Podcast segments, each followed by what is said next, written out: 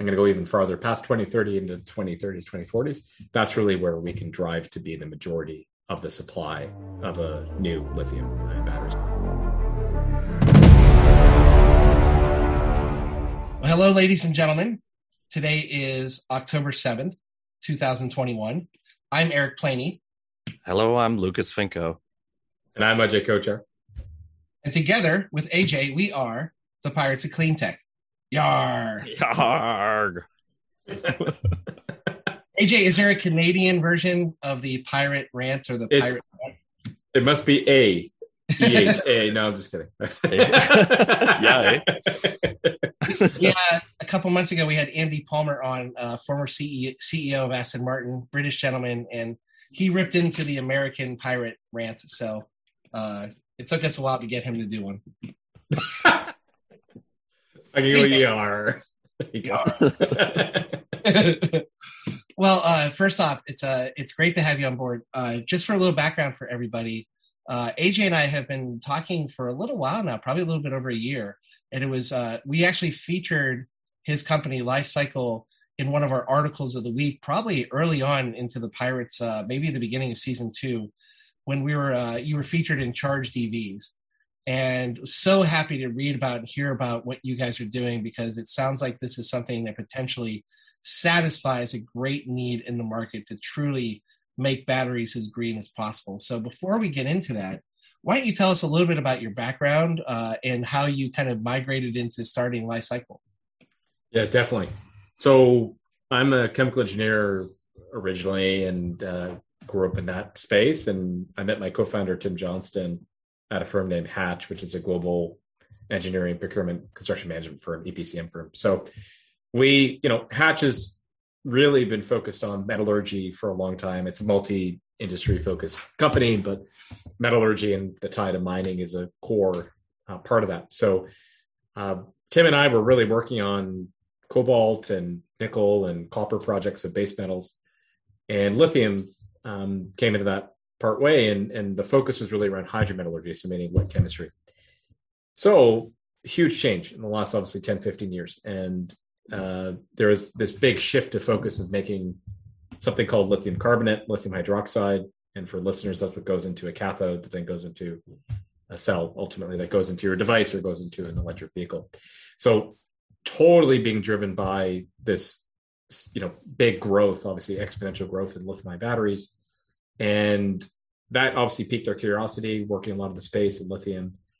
But this question of recycling and the end of life of lithium ion batteries as well as you know being close to that industry we knew as you make batteries it's not perfect and it generates a level of yield loss or rejects. So we kept getting this question you know as technical folks in the space in the space and focus commercially too and couldn't find a good answer to it. You know we basically concluded that these batteries have been going to and that's held true to historical more waste oriented uh, supply chains where a lot of things that are not desired are burned off. And really those groups have been after say nickel and cobalt. But lithium you know is Li-Cycle which i'll we'll get into later but that's potentially 20% of our medium long range revenue. None of those existing processes recover lithium. And so for us working in the lithium space it was like well then how is that how is that any better than hydrocarbons? If you're going to go into a process end of life and the, the lithium is lost. So hence was born Li-Cycle. We left our careers at hatch. Uh, that was 2016 we're now almost 160 people uh, commercial business uh, rapidly growing and uh, couldn't be more excited about where we're headed but the industry is definitely in a time of of great acceleration and uh, we're moving with that. Wow, that's fantastic. Wow, that's crazy. Um, AJ, you know, haven't haven't we been recycling batteries for decades? I mean, d- didn't we recycle that acid batteries way back when? And and what's what's new about this? Yeah, that's a great question. I mean, lead acid batteries, like starter batteries in cars, and there are many other things too, of course.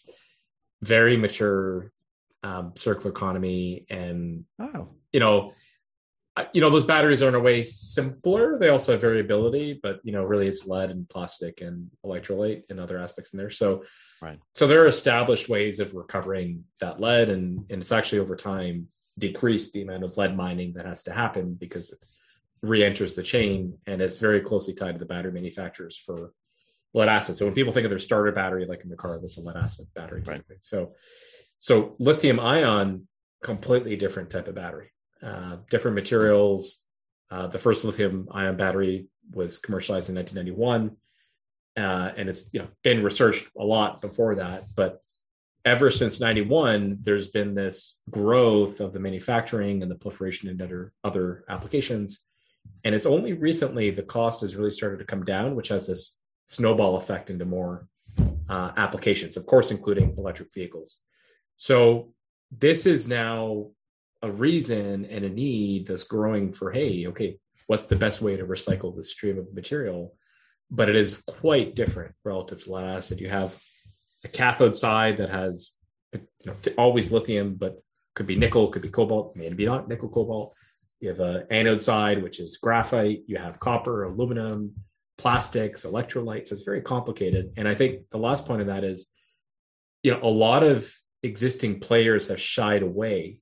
So, say the lead acid battery recyclers historically, the waste managements of the world, from lithium ion because of their propensity to be volatile, aka go go boom sometimes. So mm-hmm. if people know that, um, but that's been a that's been a source of aversion for a lot of the existing folks not to go anywhere near the space. So it's the combination of all those things that's driven the need to say, okay, hey, how would we actually recycle these batteries if we were to create a purpose-built technology and infrastructure?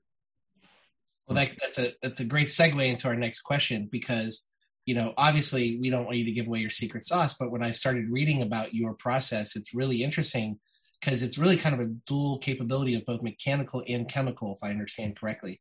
So, can you talk a little bit about your process and then I would say as a follow up, we're we're seeing a lot of activity from other companies now who say they're also looking at technologies to recycle lithium ion batteries. You know, how does yours differ a little bit? Maybe just talk a little bit about the competitive landscape. Yeah, for sure. And actually, what I might do is start with what's been happening outside of us, and then contrast that to what what we do. So, so for folks to understand, in, in the recycling space for lithium ion batteries, you have pre-processing and post-processing. So pre-processing is any you know battery out of your device to an electric vehicle to manufacturing scrap. That's something to highlight. As you make batteries, it's not perfect. Uh, kicks off different types of material that need to be rejected and our yield loss essentially make batteries. So all that gamut of material. Uh, the first step is pre-processing usually. So meaning getting from that to some intermediate product. Now the industry term for that is black mass. Uh, black mass is a uh, it's a mixture of the cathode anode very creative technical term. It's just a black powder.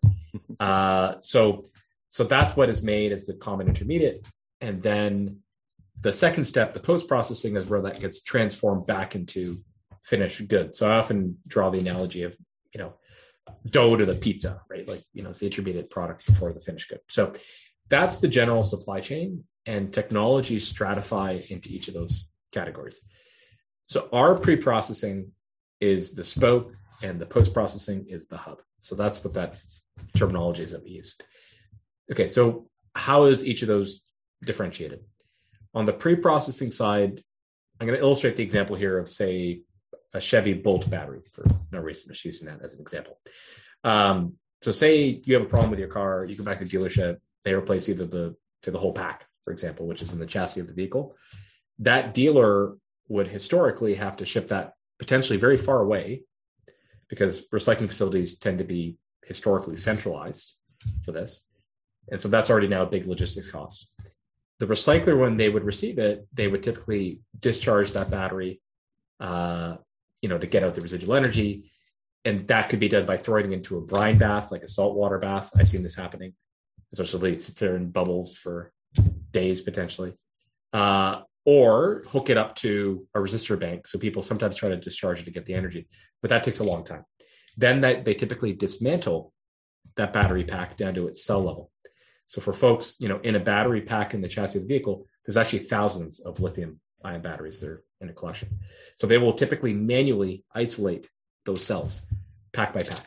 So that's again a ton of time, not very safe either. And then historically it would be shred and then they would go and burn off what they don't want which is the could be the plastics could be electrolytes so all in all if you follow what i just said not very tailor made high cost you know, in terms of labor, not very safe, not great environmental profile because you're spewing things into the atmosphere. And at the same time, not high recovery, which is what drives the revenue potential in terms of end product. So our spoke, just take all those things I said and invert it. We don't dismantle heavily. We don't discharge. We don't sort into specific chemistries. The core of the spoke is a submersion based shredding process that we own patents over that solves all those issues. And without using a thermal approach, we get from all type of you know lithium battery input through to intermediate products, plastics, the metals, copper, aluminum, and the black mass, but a cleaner product and with a great environmental profile, no wastewater discharge, no air emissions that are harmful. So our Rochester spoke, which is our second facility like that, it's commercial. We're about 100 feet away from residential. Hmm. So you can imagine the first thing I described. If you were living in that neighborhood, you would say, "I don't want that thing. It's a battery right. incinerator." So that's the first step. And the second thing that I'll, I'll pause, the post processing. That's where we take the black mass and go back to the individual elements. So people can think of that like the uh, building blocks to a house, something like the bricks.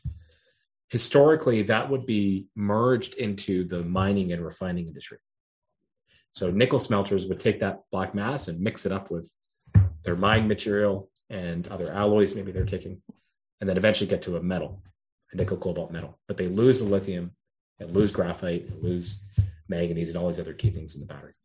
Our hub is a wet chemistry process, non-thermal again, that goes from black mass right back to battery grade chemical that can go right back into a new lithium ion battery again.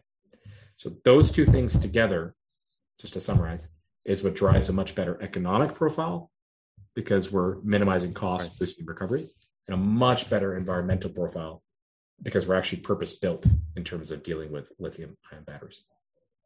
Oh wow, that's that's awesome. So let, can I just get you to estimate for me where you think this battery recycling market is going to be in five years? I mean, what how much penetration in the market you think we can get in five years?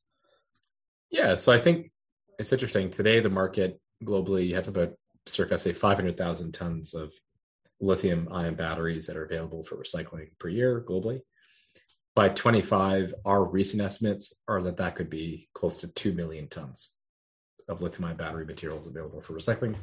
The big part of that growth is really from manufacturing scrap. So as you make a battery cell, there's a bunch of raw ingredients that go into it. Um, you have rejects due to quality reasons. So say you get to the point of making the full cell and it just doesn't pass quality checks, you get rejected. And for folks to keep in mind, of course, what a manufacturer doesn't want is a recall. So they're rejecting to make sure they have unwavering quality. Uh, but before that, there's also yield loss. So give people an example. In the battery, there's these you know, aluminum sheets that have the cathode on it. It's actually what the cathode is. So when they make that, they make this long sheet and they basically coat on the cathode, which is a black powder. And the edge of the sheet is tapered typically. So they'll cut the cathode to fit into the cell. So you end up with these offcuts, just like making a leather product or uh, furniture, for example. Choose your example. So, so that ends up being a stream of material that needs to be dealt with. So we're already getting that, and the growth between now and 25, most pronounced, is because of way more manufacturing, and hence more manufacturing scrap. Huh. That's well before the future large influx of material that has to come because if we're getting the 5 to 10% scrap today the 90 to 95% has gone somewhere. So that's what's there to come back later uh, in the 2020s and 2030s so if, so if you could make a guess if i buy a lithium ion battery in 2025 how much percent of that would be recycled do you think? In 25 and i'd say 25 through 2030 we can get roughly 10 to 20% of the global demand globally, if we do wow. this well, to come from recycled sources. And I'm going to go even farther past 2030 into 2030s, 2040s. That's really where we can drive to be the majority of the supply of a new lithium ion battery. So that's the end state, that's the end goal. But we're getting there. That's really cool. You know, uh, I didn't have this in the question list, so but when you were talking about this, I know that recently you signed on some very public, high profile partnerships. And it sounds like those partnerships, if you want to talk for a couple seconds about those, those kind of help lock you in to receive that kind of waste material, I believe, and then also sourcing some other material. Can you just give a quick overview for? Yeah, uh, sure. Yeah, I'll highlight three just quickly. Um, so publicly, there's a, a, deal out there that is clearing a partnership with uh, with Ultium. Ultium is the joint venture between General Motors and LG Energy Solution, which is really the unit that's making batteries, and it's part owned by GM and part owned by LG. Uh, yes, uh, making batteries for GM. So that is a big push on their end. Today is October 7th. Yesterday they had their their investor day. They were talking a lot about where they're going with respect to electrification, huge push. So that material, that agreement is scrap. So the manufacturing scrap I was referring to, explaining, that's an example of that sort of agreement. Um, second example, um, we work closely with a group named Univar. Univar is a large conglomerate, and they have within that uh, environmental services. So they provide on-site environmental services for, say, vehicle manufacturing, where they have all sorts of waste that's coming out of the plant. So it could be everything from the trash to you know something out of the manufacturing line. Um, that's a little different. It's like one or two removed from the making of the cell, so you can have a lot of diversified you know sources. So Univar works closely with many OEMs, and one of their customers is uh, Daimler so Mercedes-Benz US International. So about a month ago, we announced an incremental spoke facility, the shredding facility, uh, as part of our technology in Alabama. Uh, so that is tied to Mercedes-Benz US International's battery factory, where they're making modules and packs, and part of that waste stream is, is rejected modules and packs with you know in concert uh, with Univar. So that's the second example. Again, that manufacturing scrap stream. And then thirdly and lastly, quickly, I'll just highlight uh, a week ago, um, at the end of September, we announced a strategic investment from Koch uh, Strategic Platforms, which is the investment arm as part of Koch Investment Group, focused on new economy um, areas, including the energy transformation. So, why we did that? It opened up for us a access point to great execution enhancement for our capabilities to build more spokes, to help with deployment of spokes around the world and to augment our our transition to operating the hub with operational readiness. So that's super exciting as well, hugely validating, um, and gives us extra horsepower and bench strength as we look to keep up with our customers. No, it's fantastic, and, and you probably heard on the podcast talk about, but you know the Ultium plant in Ohio is in my hometown. So for you to have a connection with there, I'm really happy about the, you know, just help that plant get successful and really create that circular system that you talked about with lead acid batteries, replicating it. So it's great. And you know, you've had so much growth, you've had so many announcements. And one thing that's really interesting is, you know, you really had to make some choices about how you're going to finance that. And you did something that was very hot and talked about, of course, in clean tech right now, where clean tech and Wall Street are being married, and it's with the uh, Special Purpose Acquisition Corporation, or SPAC. Can you talk a little bit about how you guys came to the decision process that going that route was the optimal thing for you? And it's not going to be for everybody, but just curious to hear how you got to that point and what the benefits have been thus far for you. That's the that's the right point, Eric. It's I think it's for everybody, but it works for some situations. And yeah, look, so for us, we've been moving towards the hub um, in Rochester for some time. I mean, ever since we founded the company, the whole goal here for Tim and me was to get back to better grade chemicals. I mean, the, the spokes are very important and they coexist with the hub and they can't exist without each other. But uh, the Hydromet facility, the wet chemistry facility in Rochester is really the, the thing we're gunning for all along. So, so that's where we, you know, decided to go. That was now a year and a half ago in terms of scope and scale and location. Um, so on the back of that, you then say, okay, well, that's the business plan. This is what we need to do. That's what our customers need. That's where we need to go. So then that begets a financing need. And I'll say in our case, you know, we had all sorts of options available to us, be it, you know, private based funding. Um, in the metals world, you have other creative things you can do as well that are good. And it could be streaming, royalties, offtake prepayment. There's all sorts of stuff you can do uh, in our space. But the thing that struck us was the speed at which the market was moving, even a year ago. Um, we wanted to get that flexibility to move forward expediently. And one of the big challenges typically for clean tech and, and generally speaking, you know, growth companies, is just the inordinate amount of time that you can spend just raising money and not focusing on the business. And we've been fortunate to have a really, really good team. And I haven't had to worry sometimes if I'm too focused on that, you know, historically before we did this process. But it just struck us that it's just, you know, we're in this time and we need to capitalize on the technology we have, the relationships we have, um, and that needs capital. So that's why for us it made a lot of sense. And we went through a process to find the right partner and raise funding associated, and it's gone very well for us.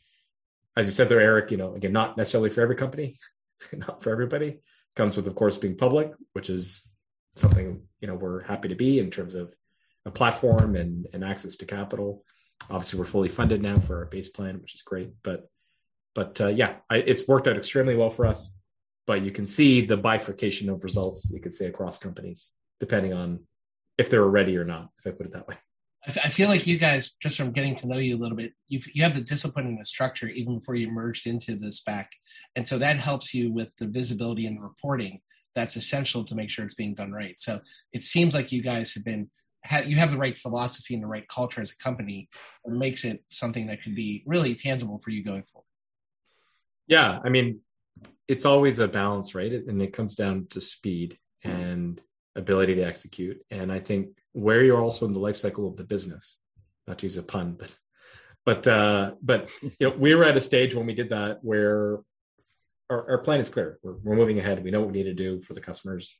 That's great. Of course, the market keeps growing and is you know bigger than what we expected. Um, but that's it. Whereas I could see if you were, you know, potentially in an earlier iteration of the business, like not our business but somebody else, and you're still trying to figure out where you need to go and what you need to do. I mean, you don't want to be public at that time, and I think that's where you see some of these things just not work. To be blunt, uh, yeah. so we're fortunate. Uh, but as you said, Eric, it, it's all about structured process, rigor, still being nimble, but trying to balance that with you know growth. Well said. Well said. Okay, last question here, AJ. We we do have listeners that are early on in their careers, so I'm wondering if you could give a little advice um, from your perspective on people who want to enter into the battery recycling industry. Yeah, I mean, I, will share two pieces of uh, advice or well, commentary. I think one is it was funny. I was talking to a sell side analyst recently, and he tell he told me that he says he tells his kids, you know, if you want to get a job in in an industry, he's just two industries. One was space debris cleanup. that was one, and the second he said was battery recycling on his own. Uh, so, so I think, look, I, the the the the wisdom, if I have any, that I would impart is, you know, look, I think whether you're trying to get into this industry or get into clean tech more broadly, and if you're, you know, a student, I think one of the biggest and the best traits that one can have is curiosity and just trying to learn. And when you're in right. this type of industry that we're in, it's constantly changing. So you will never have a static level of knowledge to say, hey, I know exactly what's happening. It keeps changing. So that's an attitude that will then, to me, lead one to potentially what your passion is. And I think often young people are told, hey, follow your passion. I think that's very hard. I don't think many people know what their passion is. I think following your curiosities will potentially lead to that. So that's why I've ended up here. Uh, and I'm in a fortunate position, but I think that level of attitude will help carry you through very exciting, you know, potential areas you could work. Yeah. I want to talk a little bit more about space debris because that's always something that I feel like we need to be focusing on now. So that's that's fantastic that he even mentioned that. Robots. Yeah. Yeah, robots. yeah, robots in That's space. not my area. do that. Like, you know, they do that X Prize every couple of years for something big, and I always thought that that should be something talked about. Yeah, X Prize for someone that really comes up with a great. Well, there you go. Maybe you guys can make the suggestion. There you go. that's a, that's our next business plan altogether. Um, AJ, really, you know, it's been great over the last year and a half to follow your success and your growth as a company. Uh, you know just really like uh, it, you have a passion about it that we can see but that passion is backed by logic and a solid plan. And that plan is really going to benefit i think this planet going forward. So uh, you know lucas and i and all the pirates uh, listeners we really wish you and the company the best of luck. And you know we'd love to have you on in the future just to hear a little bit more of a follow-up and you know anything we can do to help spread the word we would like to do that for you. Appreciate it. No it's been great to be on and and uh, always love telling the story of Li-Cycle and battery recycling. And if I were just to leave people with the thought, just that you know, when and everyone listening to this is probably you know clean tech bought in, but you know that typical thing that's said about EVs. Oh, what's going to happen to the batteries? They're going to cause a toxic waste issue, and we see it happening all the time on Twitter. Somebody will often say something, and it's it's growing. People then tag us and say, "Hey, nope, that's not true." Here's a company as an example that's that's doing something about it. So just want to leave people with that message that this is not going to be an issue for EV proliferation. We're here, we're pushing, and uh, this can be both a good business and good for the planet. Fantastic. Awesome. Great. Well, thank you again. Uh, great to have. I think you could be officially our first Canadian guest. So, uh, you know, yeah. Eh? just kidding. well, that's your substitute pirate yar. So we'll take it. Exactly.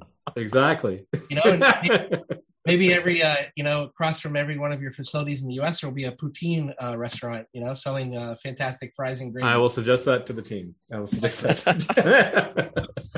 AJ, thank you again, and best wishes for the future. Thanks so much for having me on. Thank you. And we're back.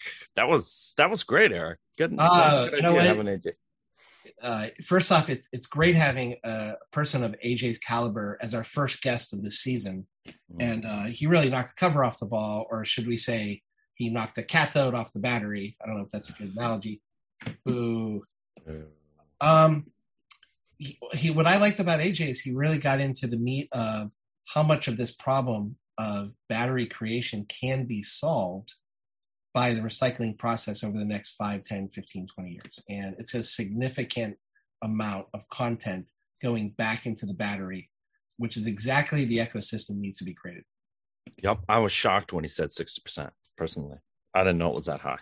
So that's a really good goal to to reach for. And you know we still just because we're doing clean energy that doesn't mean we, we can forget about sustainability right? We still have to close cycle our industries to make sure we're not creating some other waste stream that's going to cause some other problem, right? So, you know, why going around creating more problems? Let's just do things right, right? This is a little bit of a sidebar to the argument and discussion we just had, but I really get ticked off when people who criticize EVs kept keep saying they compare the burning of gasoline to the sausage making and the battery making process. And they're saying people say, "Oh, look how bad it is for the environment to make a battery." What they neglect to talk about, that's very apples to oranges, what they neglect to talk about is the fact that when you make gasoline, the amount of energy that it takes to make gasoline is so significant, so, so significant that um, really like recycling batteries is going to really be that solution that really puts the, the critics, critics to, to bay. Yeah, uh, there's a great YouTube video on that. I saw it recently. They didn't have any numbers, but it was quite illustrative, and and it, it's almost like that circular argument of, oh, they burned a lot of coal in the process to make that solar panel. I'm like, well, no, not if you have a clean grid. Then that argument is totally moot. So why don't we do this before we get into our articles? Let's do a couple house cleaning items. First off, of course, Lucas and I always want to say that the views and opinions that we express by the two of us are those solely of us, not any we're affiliated with. Uh, also, you know, we did talk about um, AJ was very diligent in talking about SPAC process, and so obviously he is a public company now. Uh, you know, please, for anyone who is thinking about doing any investing in clean energy, please talk to a professional financial representative about uh, the choices you make, and you know, please do your homework. We always recommend that to everybody. That's yep, number do one. Your, do your own due diligence. Yep, we are not recommending anything on the show. Right. That's right. And number two, the more fun part it's autumn. I think the last time I had a beer, I had a Leinenkugel Summer Shandy to close out summer. Well, in transition, my neighbor Myron, who's the greatest guy in the world, gave me a Leinenkugel's Harvest Patch Shandy. Yes, that's all mm. I can say. Yes, this is a good one. Yeah, Oktoberfest beers are out. Yeah, I don't actually have one on me. I have this River Horse from uh, Ewing, New Jersey. Uh, River Horse Brewing, a triple horse, which is a Belgian triple, which Every, everybody who knows me knows I love Belgian beers. So, cheers. Cheers. By the way, this is uh, you know, Leinenkugels is uh, home state of Wisconsin. Yeah. Yes, I'm aware. Everyone in Wisconsin is aware. Yes. Just want to bring it up. Are you ready? You want to talk about some articles? Let's do some articles. All right. This is a great one. I've been waiting for almost two weeks to bring this one up. Uh, it's not an article, but it's a reference to an NPR audio interview. and there's significant for two reasons. Number one, the title of the article is, or the, the news segment, a Colorado coal plant could help solve renewable energy storage problem. That is significant. What's really significant, we need to do a pirate shout out to fellow pirate Jack Eiley of Xcel Energy, who was interviewed in this article. So, yar! Yar, Jack. Good to yar, go. Jack. Jack, uh, if you go on our website, on our YouTube page, uh, he did one of our very early uh, reviews of a BMW i3 used from a dealership in Boulder. So, but what's really cool, going back to the article. so, uh, Xcel Energy, who is probably one of the best utilities in the United States in terms of adopting clean energy policy, um, putting clean energy into the grid, came up with this really innovative solution in a small town in Colorado that has a coal plant the coal plant is slated to close, but instead of getting rid of the facility, they're going to use it for energy storage, but not just energy storage. They're going to make it a molten salt facility where they're actually going to melt molten salt, big block of salt, and they're going to use that to generate the same steam turbine that is on facility right now, connected to the same grid. And it's going to be a new and innovative way to have energy storage based upon the melting and, and steam generating of that um, that salt into the turbine. This is fantastic. Uh, you know, Jack did a great job with the interview explaining it. But what I like about this is not only is it innovative, but it also just takes into consideration the impact on jobs and people and their livelihoods. A small town that would lose a coal plant, those are a lot of jobs that could potentially go away. This is compassion and consideration by Xcel Energy to help keep those jobs and yet also contribute to a renewable energy solution badly needed for energy storage. Yeah, this is awesome. We need to see more of this. There's tons of coal plants shutting down. The infrastructure is already there. So all you have to do is put your new technology in and turn it on.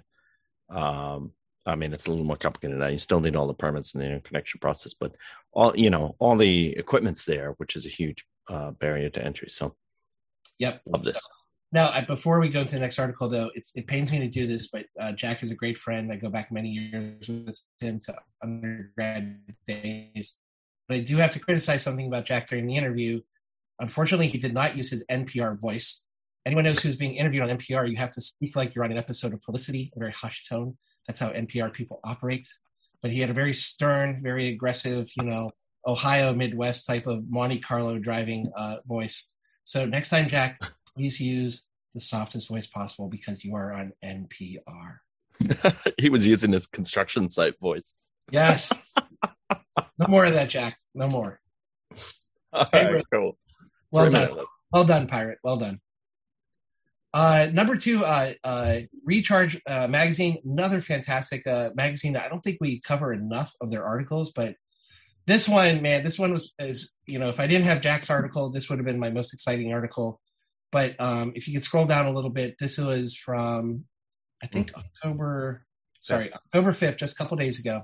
Yeah. Construction begins on world's largest green hydrogen power plant, part of a unique baseload solar project. This thing blows my mind away. Siemens, uh, who I've always had a love for, um, Siemens has done some great things in my life uh, during my economic development days. They're going to operate a 170 million uh, euro facility in a remote part of French Guiana. Is this is so great because there's so many players involved in this from a technology standpoint. They're going to do the world combined the world's largest hydrogen power plant with a 16 megawatt electrolyzer, 3 megawatt fuel cell, 55 megawatts of solar panels, and 20 megawatt, uh, 38 megawatt hours of batteries in a project all consolidated in French Guiana. What's great about that region is I think it's close to the equator. So they have really uh, very well, easy forecasted um, solar exposure, sun exposure. Mm-hmm. So they're talking about 12 hours of solar during the day that will like you know eventually uh, create kind of the energy storage through the electrolyzer process and they can offload with the batteries uh, electricity during the night. So really cool and innovative. You know and it's amazing. You think 170 million euros sounds like a lot but for the consortium put together it's not. This is such a great test bed of advancing the cause of green hydrogen which everyone seems to be talking a lot about but lately people have been putting the brakes on because the technology isn't there yet the technology gets there because of beta projects like this one that'll actually have practical application as well. So well done to the consortium. I'd like to call out all the companies, but I can't pronounce half of them correctly. So um, great article. Really tech, uh, recommend taking a look at it. CEOG, yeah, yeah. This is great. I mean, this is this to me is the future. You're not just going to have a power plant with a turbine and a transmission line anymore. That's not the future.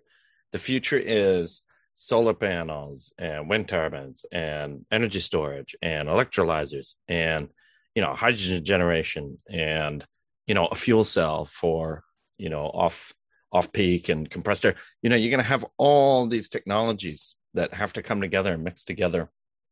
And then it becomes a great optimization project right for mathematicians like myself. So uh, this is the future obviously we're going to try it and learn things and then make a better iteration next time. So this is great. I love to see this.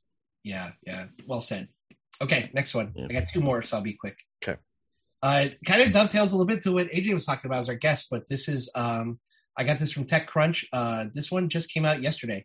General motors general electric agreed to develop rare earth materials used in ev manufacturing. Great article. Again we, have talked about how batteries have a lot of precious earth materials uh, sourcing them comes from a lot of overseas uh, countries. Some of those countries, uh, you know, could be potentially politically unstable, et cetera. So GM and GE are signing up. GE has a, a renewable energy arm. Um, they want to cooperate. They want to grow that business, and they want to source materials and be effective in using them. So when you see a good article uh, like this, talking about two, you know, stalwart American companies being proactive and thinking about where the hockey puck is going and think about forecasting and planning. You take this and combine it with what AJ's doing, what other companies are doing in battery recycling. It really kind of um, puts the naysayers to bed about you know the scarcity of resources and about there being no solutions. Here, there's another tangible solution to solving uh, precious earth minerals and resource allocation. If if people don't know this is an issue, this is an issue, right? Uh, with people can you know do a back of the envelope calculation and figure out how much cobalt and lithium and materials we need and then quickly realize that you know we're not there. So uh, this you know this has to get solved. So it's great to see this um, moving forward. Yep yep. So uh, last story i'll just go over quickly. Uh, it's kind of a story that i've brought up before but you know obviously we want to talk a little bit about what's going on in the world esg um, what struck me about this article is the fact that it's Popular Science that did it, and I really love that mm. because Popular Science is, of course, one of the great magazines for anyone who loves tech. October fifth, how to tell if your sustainable investments really are good for the planet. Um, I, I just read this and I love the fact that Popular Science is taking on ESG because it really shows that there are smart people really kind of seeing through any greenwashing that some players and some actors may be putting to the table with ESG. I, I happen to believe that most American companies, most global companies, it's in their best interest to be ESG stewards. But a couple of the people they interviewed in this article is really good because it's saying what we have been saying all along, which is ESG needs to kind of work itself out of business because we talk about ESG ETFs and investing in those, and those are outperforming the market. But the reality is, at some point, every company, every investment opportunity must have the highest in credentials of being an ESG actor. So therefore, when everybody is an ESG player, you're almost ESG just becomes part of the standard vernacular.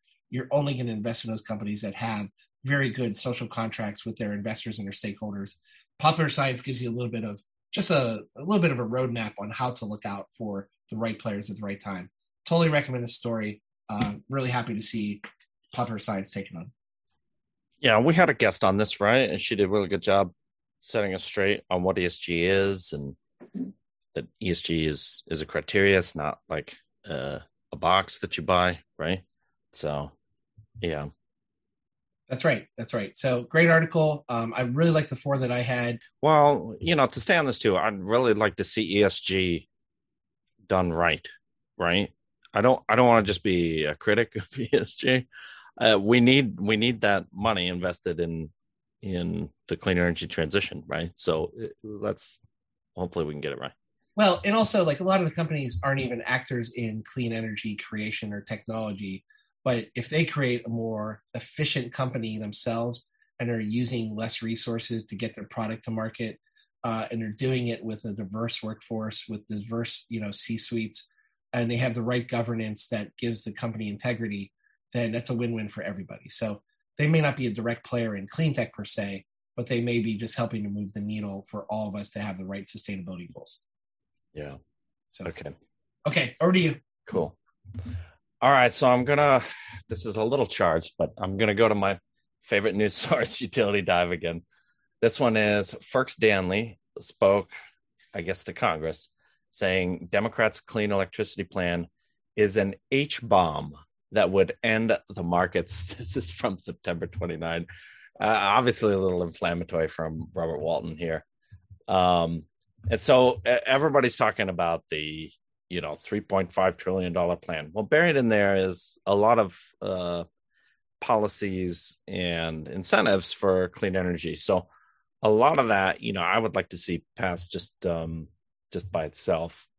Uh, so they asked FERC commissioner to come down and, and talk about this, and he had these highly inflammatory words that H bomb um, would effectively end his market. So, you know, this is exactly what's happening with MOPR. That incentives are distorting market forces, and he's in charge of those markets. Well, he's in charge of making the rules for the markets, which creates the markets, even right. So, this is going to take MOPR and make it like 10x if this goes through in the next 10, 15 years. I don't know if you know, um, there's an incentive mechanism in here that states um, electricity providers to increase the amount of clean energy distributed to customers by 4% year over year. There's a carrot and a stick on that. So you get a reward if you do it, you get a, you get a punishment if you don't. Um, so this is going to drive the MOPR issue, you know, 10x. Like if we thought MOPR was a problem before, it's going to be 10 times worse because now you're going to have 4% more clean energy bidding into markets every year, bidding zero, and driving him and his market economists crazy, right? So I understand why he's upset. I would right, I would say that because he wants, you know, and he says it's t- uh, the markets move slow and it's taken decades. Come on, it's um, these markets have been around since '99. Okay, they're not. the utilities have been around since the 50s. Regulation has been around since the 50s, and yeah, that goes slow. But his markets are relatively new, and yes, they have been changing. And so I don't, I don't really accept that as an argument. But uh, yeah, we will have to figure a solution to this. So it's why MOPR initially was was sad for me. MOPR falling apart actually was sad for me because now we're worse than we were before MOPR because we don't have a solution. Oh. So it's still causing problems. I just saw some news about PJM um, asking for approval for their reliability auction. So it's it's still up in the air, and this is almost worse than not having MOPR at all. So we need to find a solution to this. We got to have Neil back on. We got to drill him on this. I'm sure he's got the solution. We got to get it out of him. Well, for our listeners who were not on the episode or didn't hear the Neil Chatterjee, former FERC commissioner episode, Tell me, tell me again what MOPR is, so people remember. I don't know how much our listeners know about markets, but you know, markets you need supply and demand. You need a bidder and an offerer, and you know they offer what they can and they bid for what they need, and then the price settles where those two balance. Right. right. Um, the problem is clean energy is getting large incentives from state or federal, and so they can bid lower than their natural gas and, and coal and fossil fuel competitors and so they're distorting that settling price down. And so pretty much everybody in the market kind of suffers from that because they're not getting paid enough say to pay for their power plant and we need them to get paid enough to keep that power plant up and running right? We all need that. So their solution was to put a floor. That's the minimum offer price rule. You can't offer less than some number and they tried to make some number you know the number everybody needs to stay afloat. But you know it's it's non-market influence and then you have a non-market solution and then you know that's why i'm not a fan of it. You, you need a market solution. You know my suggestion was just to cut out zero bidders or or or renewable energy because you're going to take it anyhow. Uh and so why are they in the market? Distorting the market. So that's kind of the argument here. Yeah, you know what? I think what I'm going to do if I get some bandwidth this weekend, uh, maybe on the treadmill, I'm actually going to try and go on C-SPAN's uh, YouTube page and actually let's see if I can find this testimony. I want to hear it out because uh, I, I, didn't hear the testimony. I thought the article is pretty good. Uh, you know, it gives like a little bit of back and forth of what actually happened, but uh, this is such an important issue to really understand how we're going to expand our transmission system, how we're going to pay for it. So this is all very important So I don't want to give into uh, too much of an opinion now because I have to digest a lot more of this. Yeah, I mean, there's so much going on. I could talk about an uh, for an hour. I mean, he brings up, um, you know, transmission cost allocations, and New Jersey just announced today that they're no longer going to seek cost allocation. They're just going to pay for transmission lines. They don't care anymore. I mean, like, really? Holy wow. crap! You will definitely get transmission billed that way. Absolutely. So that was shocking to me. Absolutely. So one thing I want to bring up, and uh, don't ask me why this. There's it's not really totally related to this article I saw this morning. Didn't get it on today's uh, episode. Maybe I'll do the episode, uh, the article next week. But Greenpeace has come out and said they want to eliminate all carbon offset programs because they said all it's doing is giving fossil fuel emitters uh, uh, some stall time. A coupon. It's not truly, yep. it's not truly uh, working. I think in the future, I'd like to have somebody to talk about carbon offset as a guest. We can really jump into that. So yeah, make a point. That's perfect. That's perfect that you bring that up because I'm going to do something right here. You ready? Ready. Go I'm going to call it. I'm calling it. Okay. We are done with the early transition. Today's the day. Today's the day early clean energy transition died. We are now in middle energy transition. Wow. Uh, we should notify somebody about that, right? Yep. I mean, and the reason why is because stuff is breaking, right? So I always said that, you know, look, there's some minimum level where we could just install solar and wind and just do it, do it, do it, do it. Nothing bad happens. And then we reach a point where things start to break. And then we have to change our strategy. And so I think we're at that point. We're we're away from early transition where things like, you know, just throw solar on the grid and we'll have offsets, stuff like that.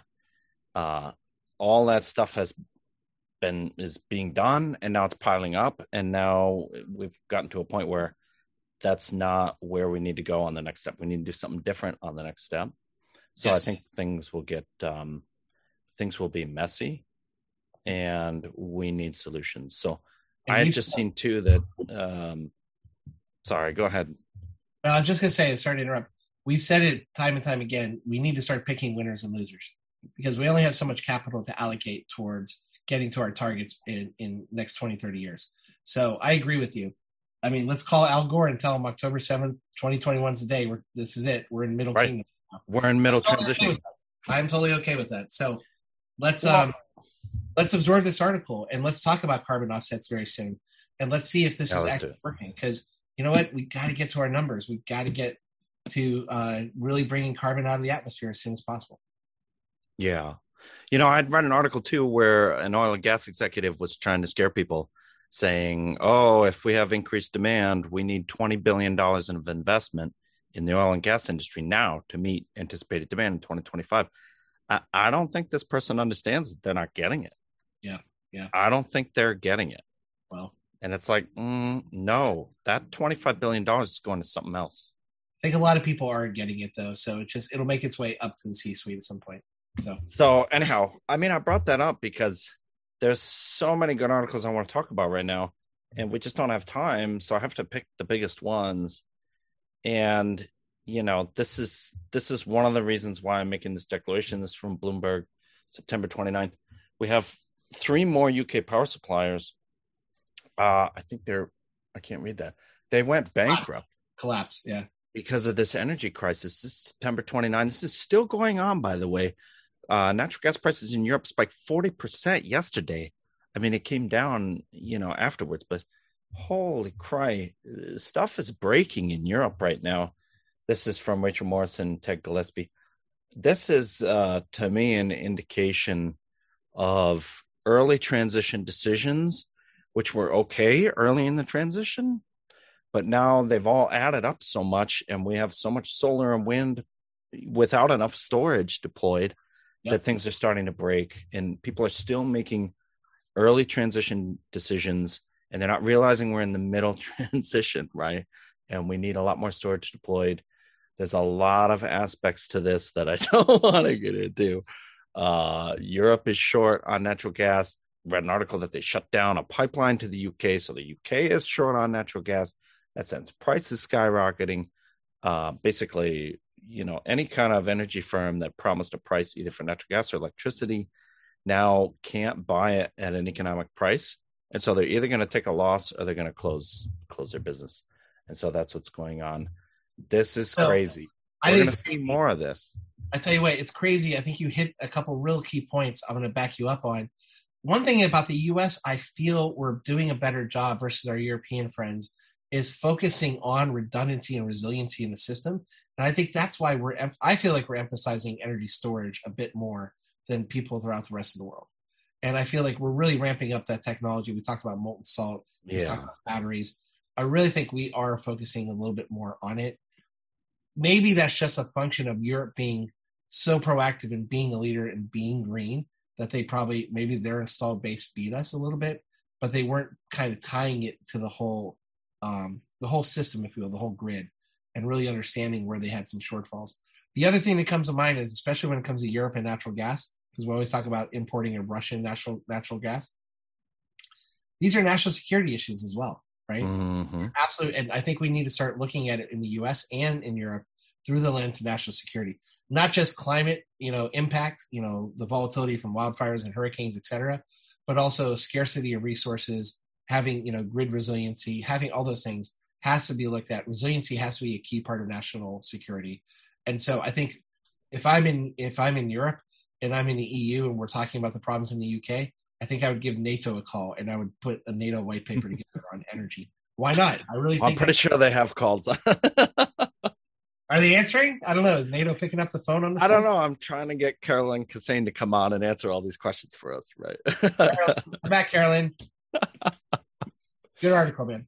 yeah, I mean, and this is going to keep happening as long as we still think we're in the the early stage of the transition. As long as we still think we can, you know, just squelch uh fossil fuels and we we don't need to pay for storage and we could just keep adding solar and wind these these problems are going to magnify. So you're exactly right. We need a system full system thinking right about okay you shut down a coal plant. How are you going to service that load?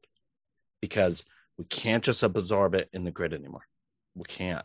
You have to you know it's just like it's just like the congressional congressional budget making process right? Oh you want to spend 3.5 trillion dollars? Where are you going to get the money? You have to you have to replace right you have to get it from somewhere you can't just uh, shut down a coal plant and be like ah well the grid will figure it out no no we can't do that anymore Wait a second. Right? Oh, I'm sorry. Is it- there's- There's a process in, in budget making in, in Washington. I didn't think there was a process.